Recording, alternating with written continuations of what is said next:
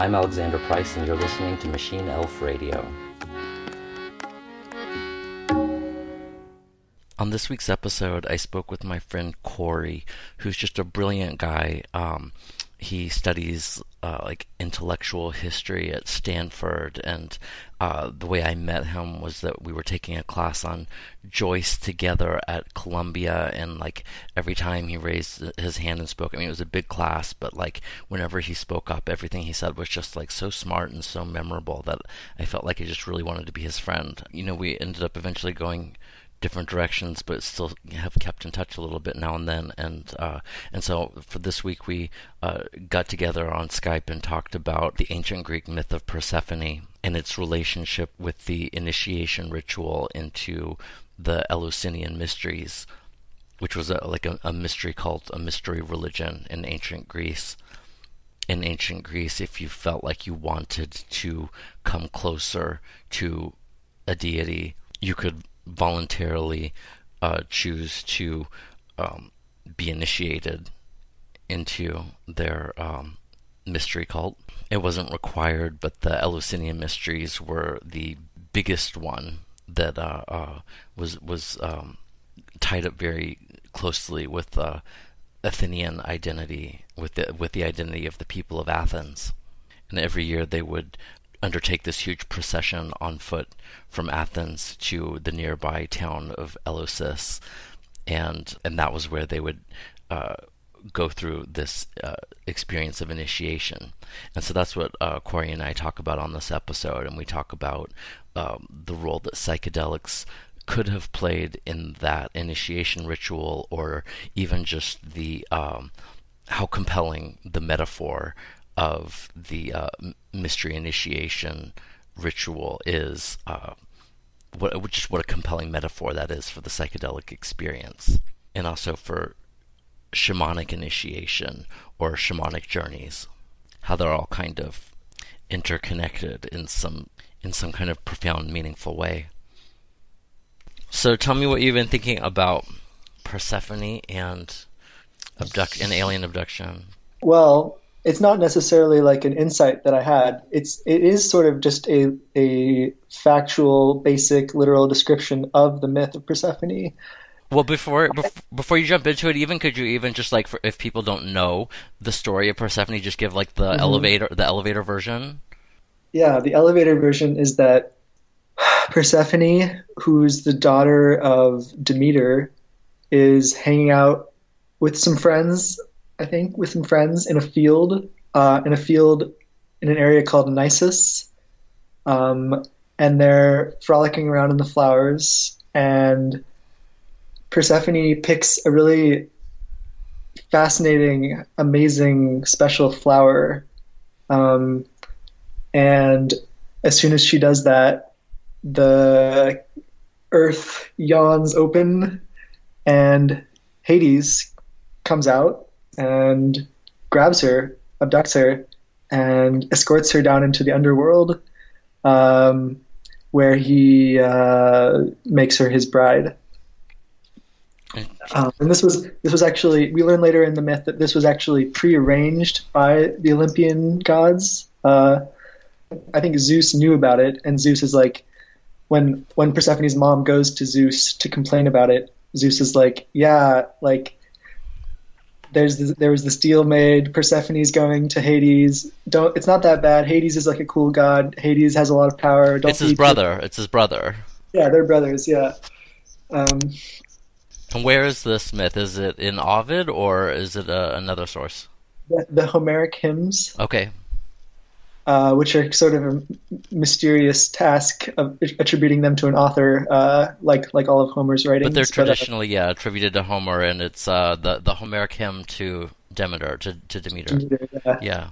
The the larger story of how I encountered or became interested in this story is, um, that well, the place I'm reading from right now, uh, this uh, myth is reprinted in this book uh, about the Eleusinian mysteries. Yeah, uh, who's the author? So the author, there's a bunch of authors. Um, I think it's just three of them made this hypothesis that the mysteries at Eleusis were based around um, the ingestion of a quote unquote psychedelic compound or an entheogenic compound. Okay, so also like mentioned like the, the Eleusinian mysteries. What's their connection to the myth of Persephone? Okay, yeah, that's that's where we go next. Yeah. So, so the myth of Persephone is the symbolic underpinning of the Eleusinian mysteries. Yes, Helena in- Foley at, at, at Barnard, she uh, um, is most famous for uh, arguing that the the the hymn to Demeter, which tells the story of Persephone, is actually like uh, uh, follows the the progression of the initiation of the initiation ritual. Yeah. Okay, that's that's great. I would love to read that. Um, I, the book that I've been looking at also makes those connections. Okay. So, but before before we get to that, um, in even in the myth itself, Eleusis is is there. Um, Eleusis is the place where Demeter goes to uh, like mourn. Like she's she, she like looks a bunch of places. She goes all around and like tries to find Persephone. And Eleusis is where she goes to mourn. And I think we uh, mentioned already that uh, that Demeter is her mother, Yeah. Yes. so she's mourning the, the death of her daughter or the loss of her daughter. Yeah. Um, and so, so the the actual ritual at Eleusis, it's hard to trace when it started. Uh, it kind of seems to trail off into pre into prehistory a little bit. Yeah, like a dream. Sure, yeah. um, but from the start, it was always organized by the symbolic structure of this myth. Uh, and I think they really just go hand in hand, the mysteries and the myth. Um, and so the people who would attend Eleusis, they would they would have received preparatory like learning about the myth. Uh, apparently, there was some like maybe more like secret inner inner meaning or inner inner layers of teaching about what that myth meant that they would get. Um, but then the actual initiation was sort of a repetition or reiteration of the abduction uh, of Persephone. So the Athenian or whoever the, the Greek people they get, come to Athens and they like get lodging there, uh, and they prepare, and then they do a pilgrimage on this road that's supposedly the oldest road in Greece, or like the most uh, the longest maintained road, and it's the road between Athens and Eleusis. Um, so they go on this pilgrimage, And if I'm if I'm not mistaken, the word el- Eleusis is uh, related to the Greek word for freedom. oh, interesting.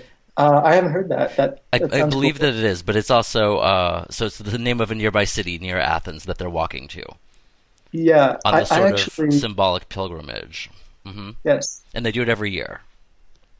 Yeah. It happens twice a year. There's the lesser mysteries and the greater mysteries. The lesser mysteries happen in the spring, and the greater mysteries happen in the fall.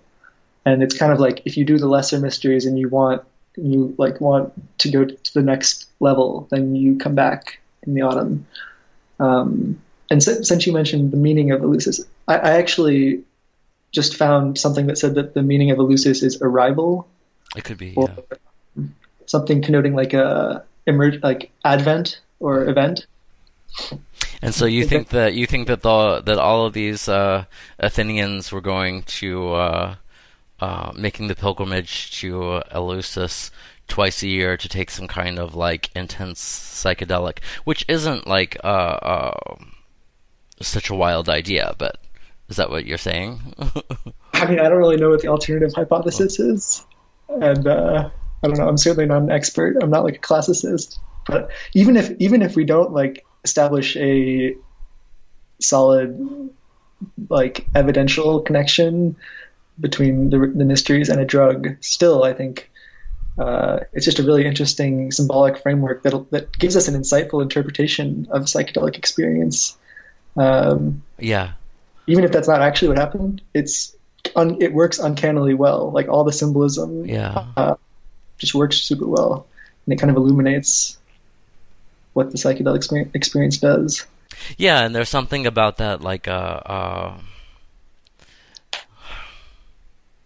near-death experience as mm-hmm. a kind of rebirth that um, uh, is uh, a part of like the the psychedelic experience, whether you're going for it or not, if you're just doing it as like something fun on the weekend or you're intending it to be a spiritual experience one way or the other, you're having the same experience of like taking a trip away from who you used to be and coming back a different person. Mm-hmm. Yeah. And there's the question of whether uh, it keeps working if you do it over and over again, whether it keeps having this rejuvenating effect is that one way to interpret the, the strict ban and the, stri- the strict prescriptions around the mysteries of Eleusis? You could just see it as, well, it works best. It only works perhaps when it's done in a very carefully controlled way and done rarely. Um, and you could interpret this whole Alcibiades episode where he took it out into the public and started doing it more regularly. You could interpret that as a sort of a like like his his breach of the sanctity of the mysteries can be interpreted as just like doing it too often. And it doesn't maybe it just doesn't do it doesn't work if you do it too often or like bad effects come if you do it too often and it ceases to rejuvenate or becomes like more destructive. Yeah it also seems like it just cheapens it to be doing it in a, in a symposium rather than you know as part of some grand uh, uh religious ritual. Mm-hmm. Yeah, and just to jump back to that Plutarch quote, he, he describes the mysteries. He says, There's a moment of quitting where there's terror and shuddering fear, but then yeah. after that, there's a light that moves to meet you, yeah. and meadows that receive you, and yeah. songs and dances and apparitions. Another interesting thing uh, is that Plato's Plato's famous. Uh, it's called the myth of air. Uh, it happens at the end of the the Republic, and it's sort of this like super cosmic trippy vision of someone who goes who dies on the battlefield and then goes to the afterlife yeah. and sees what's to be seen there and then comes back. Uh, and that's uh, often described as like people have often speculated that plato derived that vision from uh, the mysteries the eleusinian mysteries. Yeah. Uh, but in that in that story, The Myth of Air, it's also kind of similar to uh, like this sort of uh, vision of a divine meadow or like um, a, a, realm of light, uh, an apparition and dance. Um, it's also so, interesting that like if this like uh, um, end of the road paradise is um, you know envisioned as as a field or a meadow, which is like how the Persephone story starts off too. Like the uh, the whole journey for her starts being abducted from this like Disney meadow. Mm-hmm. You know, she is kind of a Disney princess there too in that moment. Like uh, when when Helen Foley was teaching uh, the first class I, I took on class, classical mythology was with her. At, at, at Columbia, and and, and she was uh, saying whenever you see uh, a young girl in a meadow in a Greek myth, like you know something bad's about to happen. it's always a setup for like some uh, tragic twist of fate. Uh, I guess like the basic structure, like symbolic stitch I want to make is that there's a connection between abduction and fertility. Yeah. Okay. Oh, tell me more. Um, you get just you. Okay. You lose something in order to gain something. You get uh, ripped, ripped apart or uprooted, in order that roots can return, uh, or in order that a renewal can happen. Um, so like an absence or a draining is a precondition for renewed presence. Um, and in that sense, I think it's really interesting that eleusis in Greek means uh, arrival or advent. Yeah. It's a site. It's a site at which the process of Advent is performed or practiced. And if we look at it, we can zoom in on how that process or procedure is is done, and it's done through this sort of abduction ritual or uh, like a like a destructive ritual or um, it seems strange though that everybody who's uh, uh, going through the initiation though is there voluntarily. Like nobody's being abducted in this uh, uh, like re reliving of the myth. They're not. Yeah, they're doing it by choice. Um, I mean, they're they understand what they're doing on the model of an abduction, that they are choosing to do it. That's certainly true. That's really interesting. Yeah. Um, and it's also you know an extremely codified thing. Uh, I mean, we were talking about like the, lack of control or the like the loss of control in this experience. Mm-hmm. If you look at the the ritual, it's actually an extremely controlled situation. Um, you know, it's a thousand, many, several thousand year old uh, procedure that's followed to the letter. Um, everything's in place. It's a it's a space. It's a it's a practice that generates a space that very carefully holds a a possibility for disruption. Um, like uh, know, you see what I'm trying to get at? It's a it's a very carefully stitched situation that's intended to allow a sort of unstitching or a uh, you know obliteration. So you know what we were kind of touching on here was the parallel between alien abduction and mm. uh, this ancient Greek myth about the abduction of Persephone. Um, mm-hmm. And I had also noticed that there were.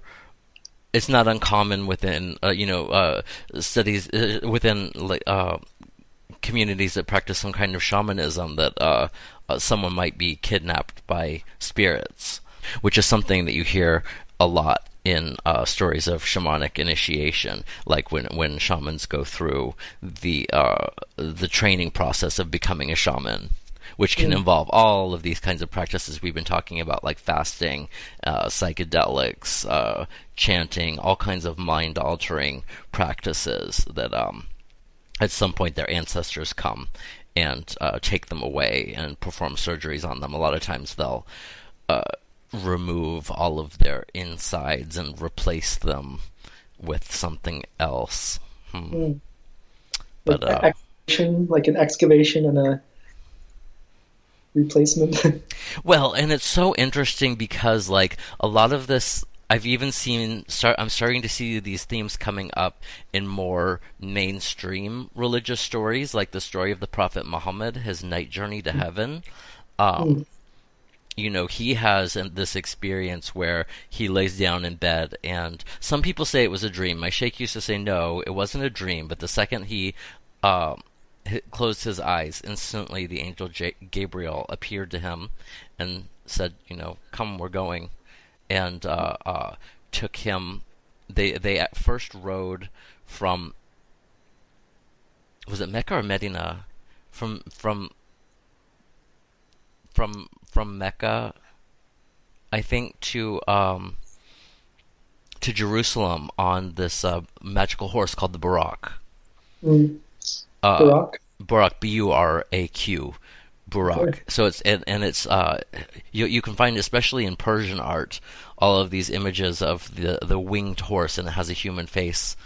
Um, that that that uh that he rode on on during the night journey, and this is another very very very common theme in uh, shamanic journeys that uh, there will they, they, travel on some kind of uh, magical horse uh, to the tree at the center of the world, mm. um, which is what the Temple Mount in Jerusalem is. It's oh. it's the mountain of God where um, the the Garden of Eden, used to was. I mean, I'm not sure. Like I, I'm I'm piecing together different things that I've heard. Um, this isn't necessarily the official Orthodox Jewish version of the story, but I think that, that it's the uh, the correct ancient version. Um, was that uh, the Garden of Eden was located on the mountain of God, which is identified with um, the Temple Mount, and so like him taking this uh, night journey on the magical horse to the tree at the center of the universe you know is as a very shamanic story which you know that really strikes me how much that uh, is present even uh, not just in uh, you know like with with shamanic journeys you associate them mostly with uh, uh, you know magical practitioners in very small indigenous villages versus this is one of the biggest uh, world religions uh, of all of human history. Um, it's really interesting for me that, that, you know that there are those those those same critical elements of the story. You can find them if you uh, if you really look. They're they're they're, they're there. And all of them uh, involve an abduction, or you have to be stolen, or the an initial context has to be disrupted, or there has to be a trauma. You could say. There's so like when uh, when Abraham when Abraham leaves his uh, home to go to Egypt, the name of the like I think gosh I can't even remember. I think it's God who tells him. Lech Lecha, which is usually translated, I think, as like "go forth from mm. from the land of your fathers." Um, but like the more mystically minded uh, interpreters, like the Kabbalists and the uh, um, uh, the Hasids, translate this hyper literally, like lech lecha in Hebrew. Like you, it, it can mean like go forth, but they they they they translate it hyper literally to mean uh, go to yourself. So mm. so so God is telling him like you have to leave the house of your father and go out and find yourself is kind of uh, um, the way they understand that, and it's something. That, yeah, leave the house of your father. Yeah, to find yourself, and um, this is something that cycles through so many different stories. From like the Garden of Eden, there's a there's an Exodus where they're sent out from the house of their, uh, I guess, who, depending on who you talk to, their father or their mother and their father. Um, if you ask me, it's their mother and their father. Mm-hmm. Um, or in the, in the in the New Testament, Jesus says, yeah. "If you want to follow me, you have to abandon. You have to basically forget your whole past life. You have to be willing to abandon your father and mother. Only then can you see what I'm saying." Yeah. And I mean, uh, if Jesus is an abductor, he, he he's a the the fisherman type. He's a he's sending a he's putting a little lure down into the world and pulling you out, trying to fish up your soul, right? Yeah. To maybe try to weave this back into like the the myth a little bit and the symbolism of abduction and what happens down in Hades. So supposedly, um, so after all these initiatory processes, the fasting and then the drinking of the potion, everyone starts to have this kind of collective vision. And what's seen in the vision gets interpreted as the the rebirth of well, the birth of Persephone's like child by Hades. Like supposedly there's like um yeah, you, you see Persephone giving birth. Um, and um, it's interesting to note also that the the myth itself is from the broadest perspective it's kind of an attempt to explain why the crops grow like it's an attempt to explain nature's fertility and like and also why uh, plants die in the winter and are return in the spring right right so it's some sort of account of why there's like a, a death necessary before a renewal happens. um, or why there's an abduction that's necessary before a renewal. So like an absence, um, like something has to be uprooted or stolen away in order for a new cycle to begin. Um, which I think resonates really strongly with the psychedelic experience. Like uh, you kind of, you kind of, yeah, you, you die or you are stripped down to nothing or like you're, you know, the the self certainty that that you projected onto the world is is radically disrupted. Uh, or you're everything is scrambled. Like you you lose control, but only through that loss of control, or that abduction or seizure of your control. Only through that is it possible for this kind of revelatory blossoming effect. Mm.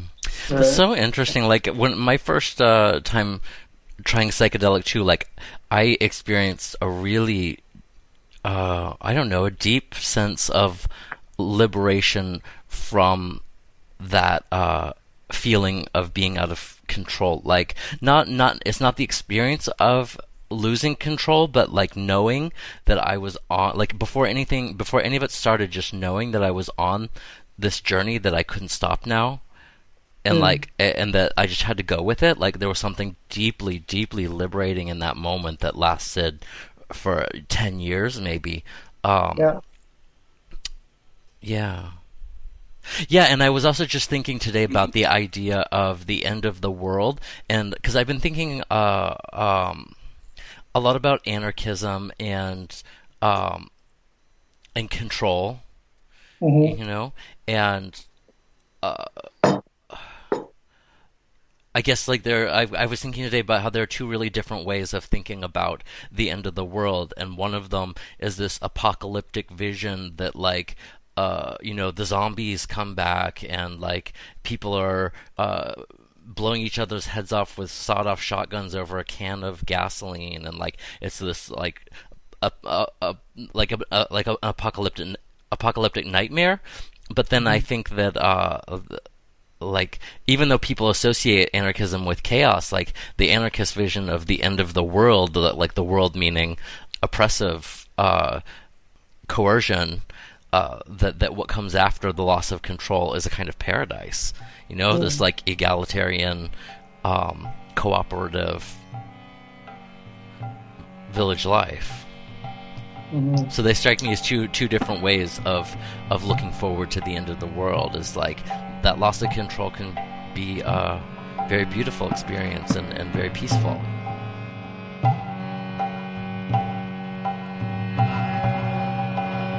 Shiva, Shiva, Mahadeva, Namah Shivaya,